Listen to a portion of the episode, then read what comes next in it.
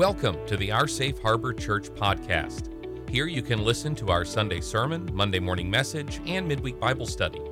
We hope you will consider subscribing, sharing, leaving a review, but please be sure to check out our website at www.oursafeharbor.com to learn more about us and find ways to get involved. Our Safe Harbor Church, we are with you wherever you are.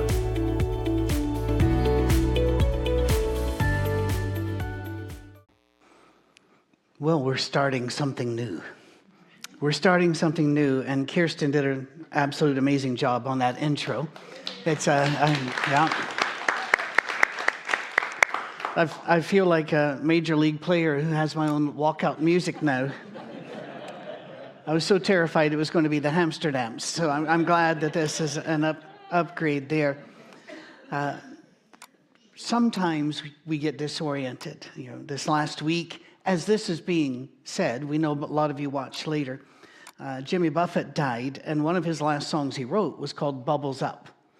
And that's what you teach divers, because when you're underwater, it is so easy to lose all perspective and not know which way is up. And that's a very dangerous thing. And so you're taught to release bubbles and follow the bubbles. I believe that Christianity has gotten twisted, turned around. It's lost its place. It doesn't really know who it is. Sometimes that happens to all Christians. How do you put bubbles up? How do you find something that works?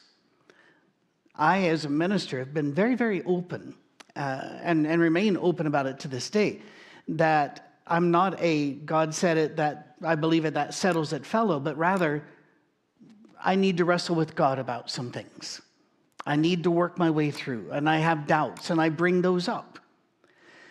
This sometimes comforts people, other times it, it doesn't. But I, I'm going to give an illustration of how we're going to start this. First of all, thank you for watching. We actually have the highest live viewership I've ever seen on the counter this morning. Um, and that is very encouraging we are going to hit this subject so hard. Uh, two questions. What, what kind of God made the world? And the second, what kind of world did God make? We're going to hit it from two directions. Years ago, I did a series called God at War. We'll talk about that later. There's some of that in this, but we're also starting a week from tomorrow. Not tomorrow, because tomorrow wraps up a part three in our Monday morning messages on how to read Scripture. And Becky Floyd did an amazing job this morning. Uh, the, we're going to put that up. So on the 18th September, or as you would say over here, September 18th, because it makes all the sense in the world not to go day, month, year. So anyway, uh, September the 18th, uh, we will drop a long form video, about an hour and a half. I actually wanted to go longer, but my voice wouldn't let me. So Seems an hour and a half is going to be the sweet spot there. We're going to release several of those.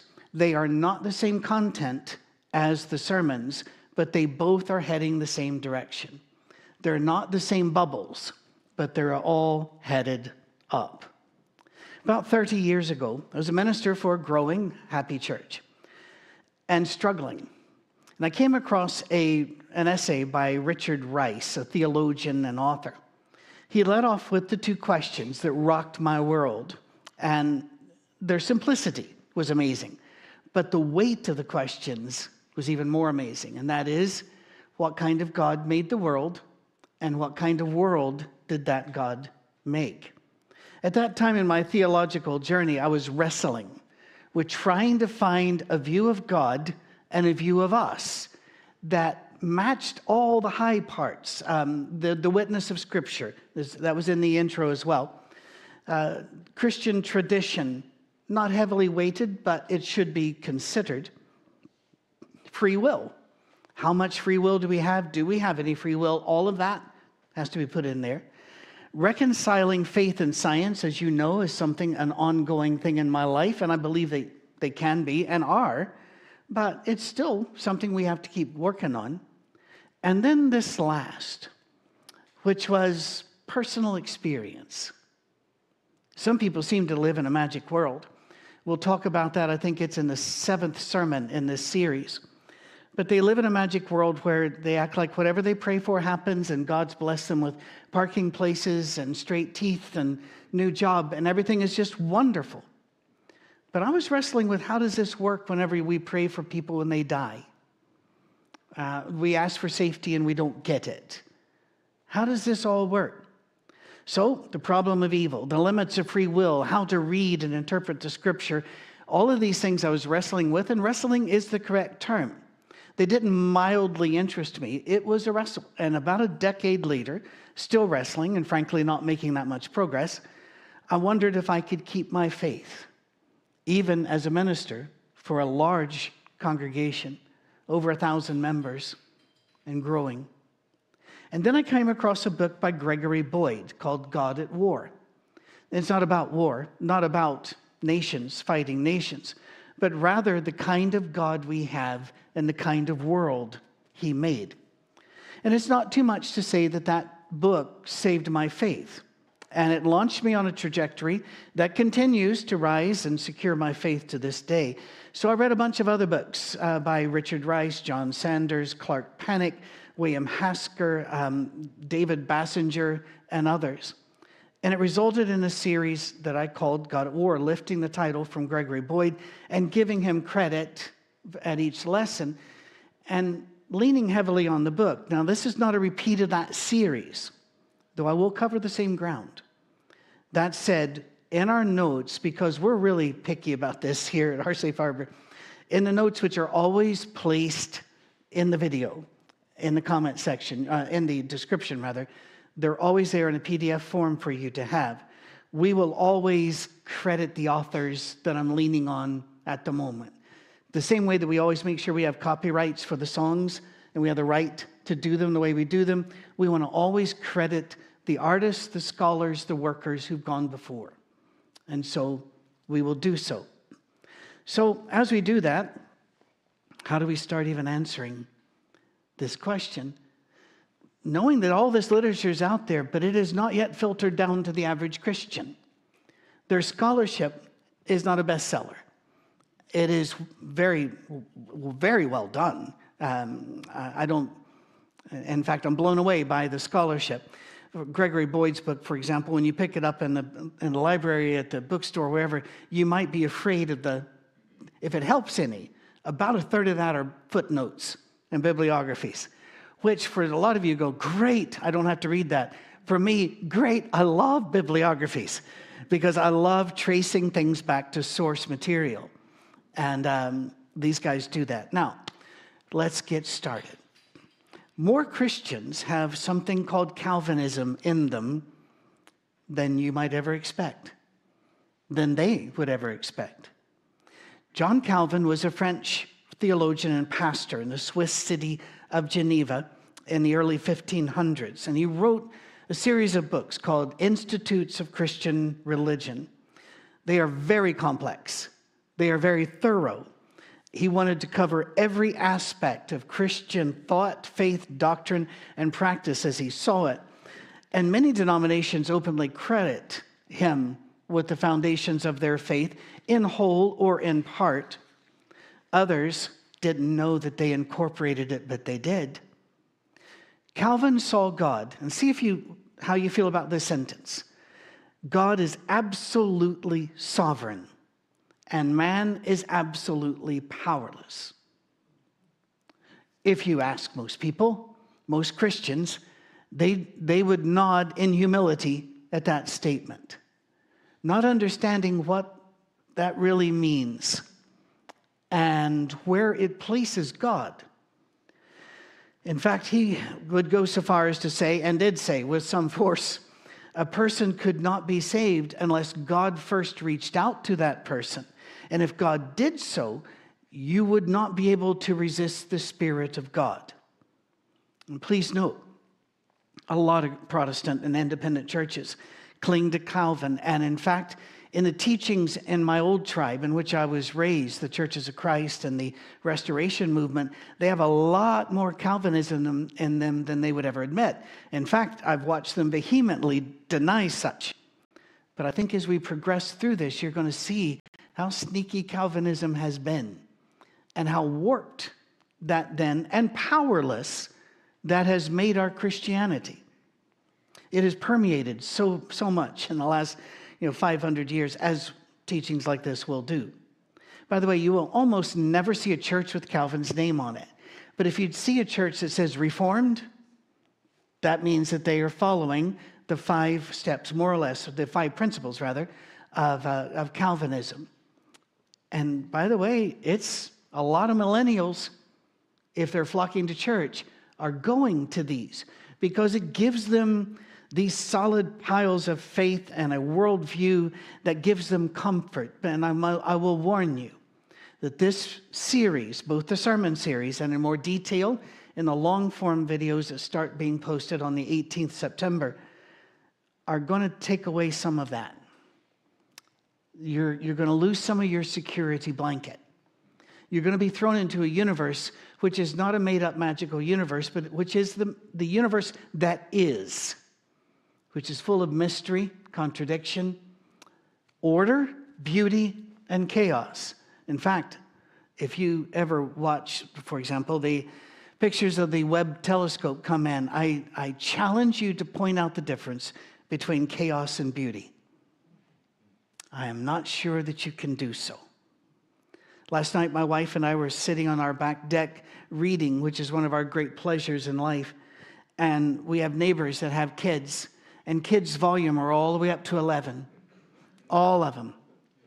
And they are going, just talking over each other, at each other. And I looked over at my wife, and she's looking at me, you know, just smiling. And I said, You know, when they first moved in, they apologized for how loud their kids are going to be. But I'll take the laughter of children over the sound of gunfire any day. Amen. Chaos can be beautiful. Well, Calvin's teachings, what are they? Here we go. We're going to look at them in more depth later, but right now you just need to know the word tulip because that's the word he used to help people remember. Tulip, T, total depravity. We are born in sin and we can do nothing to help ourselves. Two, unconditional selection. We are not chosen because of our character traits, but because of his sovereign decision alone limited atonement. Jesus did not die for everyone, Jesus died only for the saved, no one else. Irresistible grace. If God wants you saved, you will be saved. And perseverance. We generally knock that down to once saved, always saved. Those teachings, now that we've said them, some of you are going, Well, I've been taught that. Others are going, No, no, no, no. Cool. I'm going to go out on a limb here and say that most of our viewers and listening, listeners do not agree with the doctrine of total depravity. I cannot look at a baby and think, well, that kid's riddled with sin from Adam and Eve. The original sin is just going right through that kid. Although most churches do. And in fact, the NIV, which I love the NIV, especially whenever they rejigged some things and moved it around in 2011, I think they did a great job. But when it comes to translating flesh or your body, they will do our carnal body, our, our mortal flesh. They will paint it as a dark thing. And I wish they wouldn't do that. But again, there are no perfect translations because they're all translations. But again, so don't be worried. Don't throw your NIV away. I'm using one today and I use, use it extensively. Um, in fact, if you follow the Wednesdays, it's going to be in October, isn't it? That Rick Hunter and I are doing uh, the Wednesdays together. And he and I, um, you can't pull something on Rick. I just asked him. I just said, well, what versions are best? And most people would be deer in the headlights, but I knew he wouldn't be. And we had a great discussion. So that one's coming up. Tune in there. Most of us believe babies are innocent and sin enters their life sometimes whenever they're smart enough to know about sin and they choose sin. For some people, they'll say that's 12 years old because Jesus, at the age of 12, said he should be about his father's business. Jesus wasn't trying to set a marker there. Some kids earlier, some kids a lot later come to an understanding of right and wrong and make their choice one way or the other. So don't, you know, human beings mature at different rates. Just walk through a middle school, you will see this. There's no need to be pedantic about a number. But what about the, the doctrine of unconditional selection? Well, I'm here to tell you that that doctrine has destroyed faith. In Scotland, where Calvinism took root, very powerful um, by a Scottish preacher who was who believed Calvin taught everything correctly. His name was John Knox, and he came to Scotland and he ruled with an iron fist in the religions to the point where people were killed, including members of royal households, because his religion was stark, devoid of beauty, and this continue, unconditional selection. Before you're born, before the creation of the world, God decided whether you were going to go to heaven or not, and there's not a thing you can do about it. Now, I find that to be appalling, and yet others believe no, no, no, to question that is to question the sovereign knowledge and will of God who knows all things. But think about it. I have talked to many people in Scotland and elsewhere where Calvinism used to reign, and now atheism reigns that will say, well, what's the point? What's the point of going to church? What's the point of trying? If I'm going, I'm going. If I'm not, I'm not. It's not up to me. Can you see how that kills evangelism? I would even say it I, kills praying. I've asked Calvinists my entire life, why do you pray? It gets to be a very awkward question. It's a side note, by the way. One of the reasons I mentioned my old tribe in which I was raised, Churches of Christ, the American Restoration Movement, which would include the Disciples of Christ, the independent Christian churches, and a few others that sprang off of there. One of the main reasons that ever happened was because its early people were taught the Presbyterians, which were Calvinist, and other doctrines, which are Calvinist, and they stood up and said no. People like Campbell, but also mainly Walter Scott, not the famous guy that wrote the poems and the books, but a man studying for the ministry in North Carolina.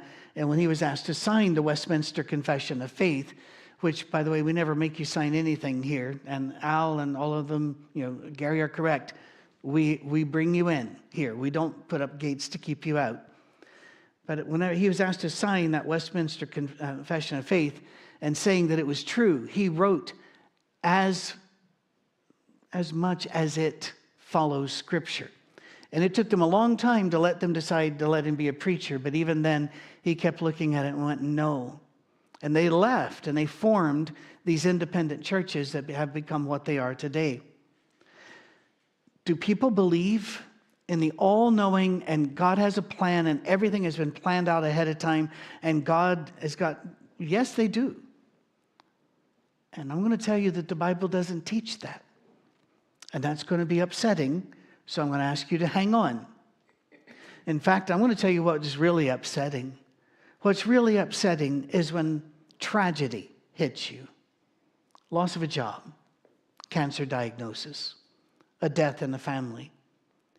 People rush up to you and say, God has a plan. God will make a way. God's timing is perfect. Is that helpful at that moment? For some people, I think it is. It's their security blanket. But what if we tell you that we are in a universe where we are not alone and not everything out there likes us? And that the universe God made plays by certain rules. And God Himself, being righteous, has limited Himself to be, never being able to do anything outside of His character. So let's, let's pull back and ask ourselves in God's perfect plan, did He plan the death of your child? Did He plan the loss of your job? Did He plan the drunk driver that took out a family? If so, what kind of God made the world? And that's a hard question. One of the most prolific and respected writers and preachers of the last century and one of the men that pushed the doctrine of scriptural inerrancy the hardest was R.C. Sproul. He died in 2017. In his best selling book, Chosen by God, he said this quote, If there is one single molecule in this universe running around loose, totally free of God's sovereignty, then we have no guarantee that a single promise of God will ever be fulfilled. End of quote. Did you get that? Let's do that again. Quote If there is one single molecule, if you didn't pay attention in chemistry, it's really small, in this universe running around loose, totally free of God's sovereignty, then we have no guarantee that a single promise of God will ever be fulfilled. End of quote. That has the appearance of a statement of great faith and piety. It is not. It is a slap in the face of a God of love. And I'll explain why. A statement seems to appear to stand for the wisdom, the power, the, the, the greatness, and the ability of God, but no, no. Another example, then we're going to put this together. Recently on Twitter, which now tries to call itself X, and I have no idea why that's necessary. I even tweeted, do we X now? But I, I tweeted that I, it made me feel awkward to click on an app marked X when my wife was out of town. I felt like that seemed unfaithful at some level. But regardless, there was a reaction against a sermon by a, a conservative Protestant preacher of some note. I will not name him. Why? I would not agree with the sermon, and I don't agree with the books that he's written, but that's not the point. The point is, he said in his sermon that we're made of atoms, and atoms aren't even alive. And religious Twitter went nuts, laughing at him, jeering at him, mocking him to make such a statement like atoms aren't alive. Atoms aren't alive. Atoms are not alive, period. There's no definition of life that atoms meet. Let's go a step higher now. We're creeping up on point. Molecules aren't alive either. And you can stack a whole bunch of molecules together and they won't be alive. They have to be the right molecules at the right time in the right position. And it, the number of things that have to come together before we can call something alive is quite a list. And we also know that every atom that is now making up you has been here since the moment of creation. Because one of the few things we can absolutely say is that matter nor energy can be created or destroyed. So the atoms that are making up you were making up other things before. And I got news for you the atoms that are making up you aren't the same atoms that were making you up a few weeks ago. Yeah, I know. If you could see the transmigration of atoms and molecules, you would go insane. And so it's a real good idea that you can't. And it's in one of the 50,000 reasons why racism is idiotic, is because every time you walk down the street, you're trading atoms with everybody that's there. And if right now you're thinking about public restrooms going, ooh, ooh, too late, but those things, who knows? Maybe you upgraded you don't know. You don't know. That said, every little packet of information in your brain is a set set of chemicals put together. Chemicals are just molecules and they're arranged in a certain way. And then it's electrified with a certain charge and it's fired across the gap, a synapse between two things with little fingers here. These neurons then connect and they either re- accept or reject as these keys are flying across, is really what they are, to open and close different thoughts. And all of that to say, every thought we have, every action we take involves untold trillions of atoms and molecules. To say that God is in full control of them at all times means that you're going to have to blame God for every murder, every theft, every rape, every concentration camp, every war, every invention of war and war material, because they, that occurred in individuals made up of atoms and molecules, and they're in our universe. So to say God has mapped out everything is to say that God mapped out what Hitler did and Tojo and Mussolini. Are you ready to do that? By the way, there are stacks of books. And we could not fill the soundstage, and you don't see much of it. It's a lot bigger than you're seeing. Uh, we could have that whole band, couldn't we? No, we don't want to do that. We, we want to keep everything simple so that we annoy everybody in equal ways. That's the important thing. All of this could be filled with libraries of books a hundred times over by Calvinists trying to find a way to make this work.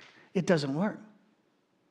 It doesn't work. God's not in control of all the chemicals out there, not all the molecules. He's not even in control of all the people.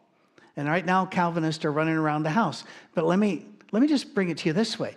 If God pre planned everything before the, the beginning of creation, then He pre planned that you hear what I'm saying today. Wonder why? Millard, not Milton, who was a Milton Erickson was a uh, psychiatrist who did amazing work in that field. Millard J. or Millard, I don't know how you pronounce it here, J. Erickson's book, Christian Theology, says this quote, There are no areas that fall outside the purview of his concern and decision. End of quote. By the way, he goes on to stress that that includes all human things as well, including evil decisions. Is that the kind of God that made the universe? Calvinism's libraries have not answered it to me. I've lost track, but it's easily been well over a hundred books I've read by them trying to rationalize this. it, it isn't. But when we take away the idea that God is in control of every atom, every heartbeat, all of history's up and downs, we're yanking away a very comfortable thought, a spiritual lovey. Before you panic, may I point out something very interesting here? We live as if we already knew that God had not pre planned and preordained all things. Even though our preachers may say something else, we already live believing in this deep inconsistency that God loves us. And we will say, God cannot change his mind. How many emails have I received? God cannot change his mind. Do you pray? Why would you do that? Because if somebody's sick and he ordained the sickness, why would you say, I would like for that person not to be sick? Why did Jesus pray, Give us this day our daily bread, if that was already in the pipeline and it was coming anyway?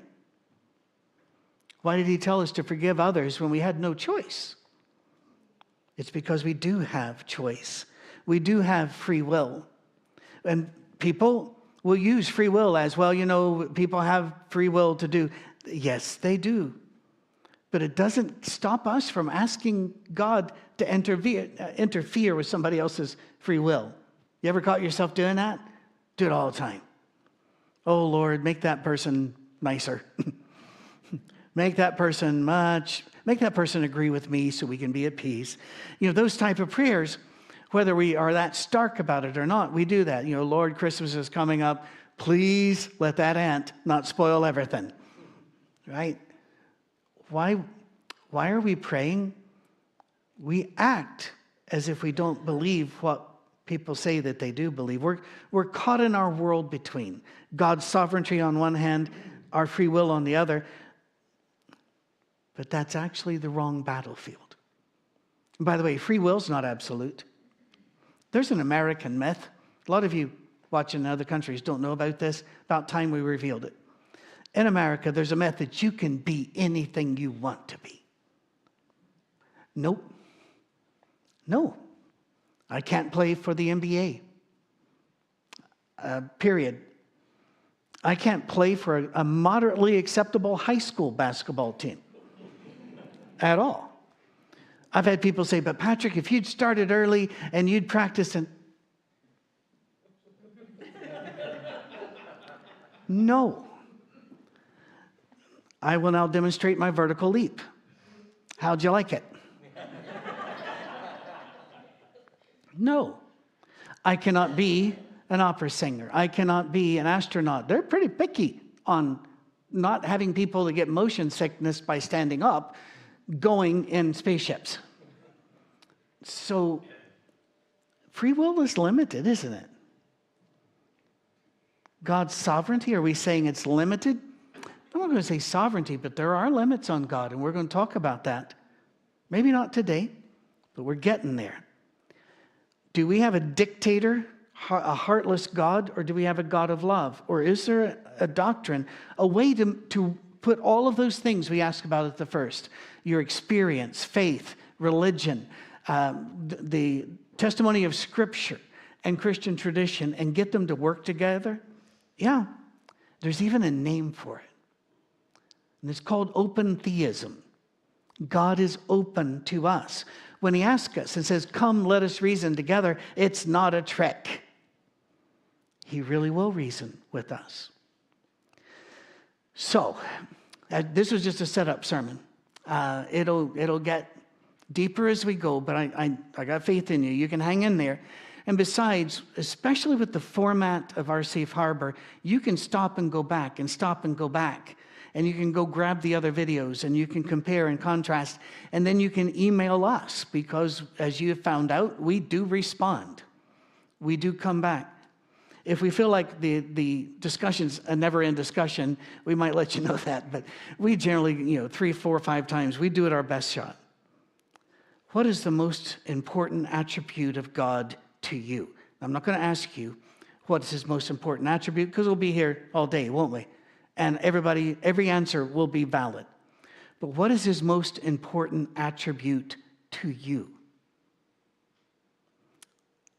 I think it's love. If there was a God that had all of the other attributes but not love, how safe would you feel? Love is it. And, and love is more than care and commitment, it involves being sensitive and responding as well. And if God had already planned all this ahead of time for you to do this and he'll do that, and Abraham and Jesus to, uh, to, to go back and forth about the numbers of Sodom, if that was all pre planned, then it's a farce. And we are nothing but automatons, we're, we're nothing but robots. No wonder that some people have left Christian faith and gone to deism, which is, says that they believe there is a God or a force equivalent that made the universe, but it's not doing anything here. It kind of just made it and went away, has no involvement. While others